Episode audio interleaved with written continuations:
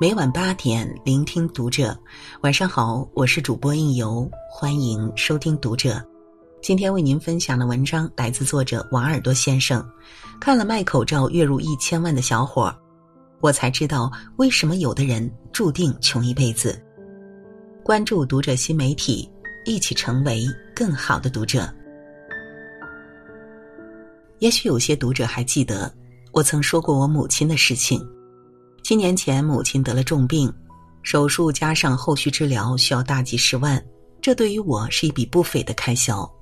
所以那个时候，我什么约稿都接，就连以前嗤之以鼻的软文也写，因为只要写一篇就能有三百块钱。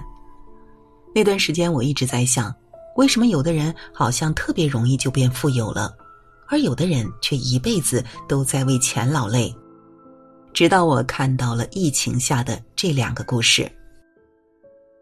第一个故事是一个在深圳做生意的小伙子，他叫周文。疫情期间，他从国外订购了一批口罩，结果被卡在海关，迟迟过不来。于是灵光一现，决定从电子烟生意跨行，自己建厂生产口罩。于是，当普通玩家还要摇号才能获得购买口罩资格的时候，高级玩家们已经开始跨行业寻找新的商机。政府开了绿色通道，备齐生产、售卖口罩的资质证书，时间很快，办了备案就可以获得生产资质。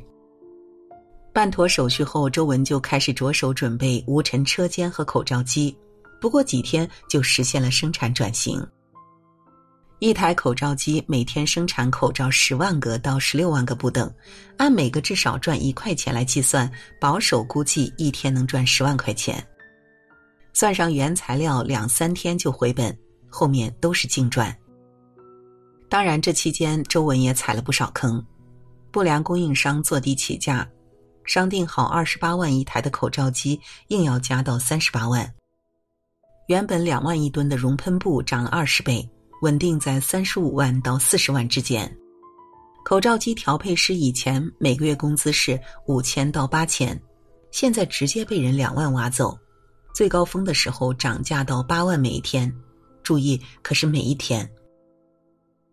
即便如此，一个合格的一次性医用级口罩的成本不超过六毛钱，期货报价是一块五到两块之间。本着不恶意加价。不倒买倒卖，不违背良心的原则。周文的一个搭档接了三千万个口罩订单，利润也达到了千万。和他一样跨行业生产口罩的转型者不在少数，更有头脑的人直接把一拖一的口罩机改装成一拖十八，原本产能每分钟六十到九十个口罩，现在进化到每分钟三百到四百个。或是索性在口罩片的两端分别打两个洞，把耳带皮筋附在包装袋里面，这就省去了中间电焊机的步骤。哐滋哐滋，从打片机中掉落的蓝色口罩片，更多时候就像堆积起来的小额人民币。用印钞机来形容口罩机毫不夸张。第二个故事是我一位开连锁餐饮店的好朋友，朋友年前大批量采购。却没有料到疫情如此凶猛，冷冻库里存了三百多万的货。得知一段时间内没办法开业后，整夜失眠，头发大把大把的掉。房租、员工工资、积压损耗的食材，一粒粒尘土，变成了压在他身上的一座山。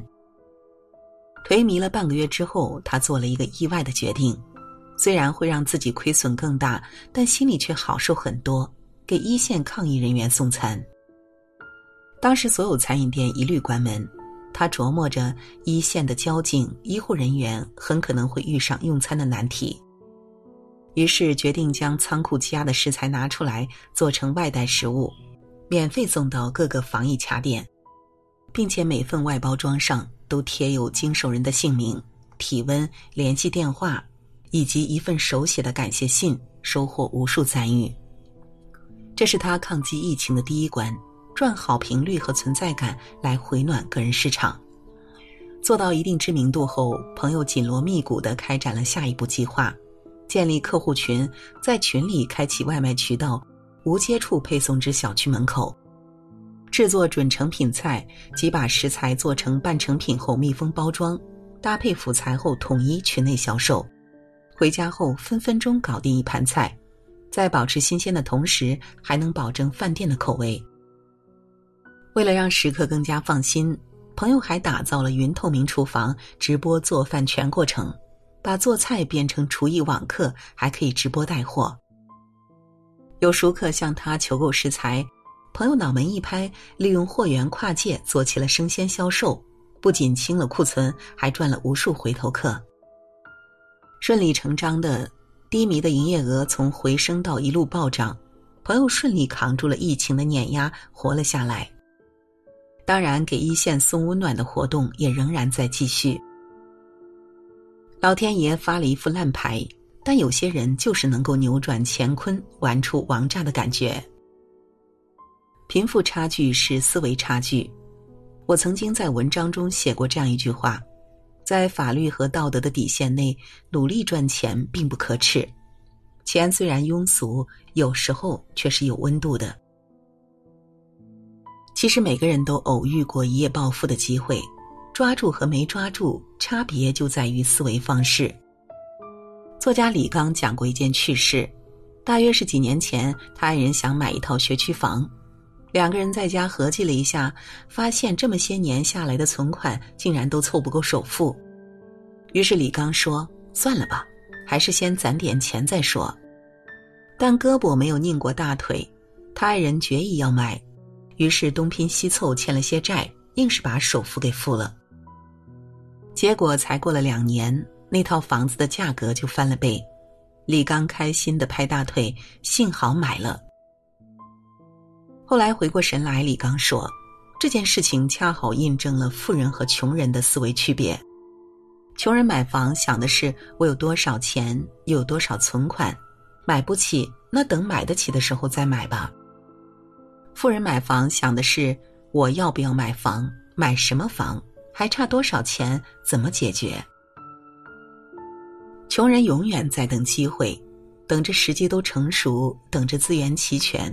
然而不出意外的话，这一天永远也等不来。另一小撮人想的是这件事情别人做到了，为什么我没有做到？我怎样才能做到？没本金就找投资人或者贷款，没有技术就先学技术或者找懂技术的，没关系就变通找关系。没客户就一个个登门拜访，慢慢联络，从无到有，于是这一小撮人就成了富人。经济学家薛兆丰讲过一句话：很多人会觉得你是谁决定了你将会做什么，事实刚好相反，是你决定做什么，你做了什么，反过来最后定义了你是谁。有钱人不断寻找新的奶酪。穷人永远在等待天上掉馅饼。花瓶里的一束花瓣残缺的牡丹花，在普通人眼里也许意味着富贵不全，换作诗人心中则寓意着富贵无边。何以如此？思维不同导致境界不同。这场疫情把绝大多数人逼入荒年，逃离了生命危险，却要面临生存危机。只有那些抛弃旧的思考方式和存在方式，勇于跳出原有格局的人，才能理所应当的把危机踩在脚底，开启一场暴富游戏，维持着自己的丰年。诚如作家老悟所说：“你永远赚不到超出你认知范围之外的钱，除非你靠运气。但是靠运气赚到的钱，往往会靠实力亏掉，这是一种必然。”普通人改变结果，优秀的人改变原因，而顶级优秀的人改变思维模型。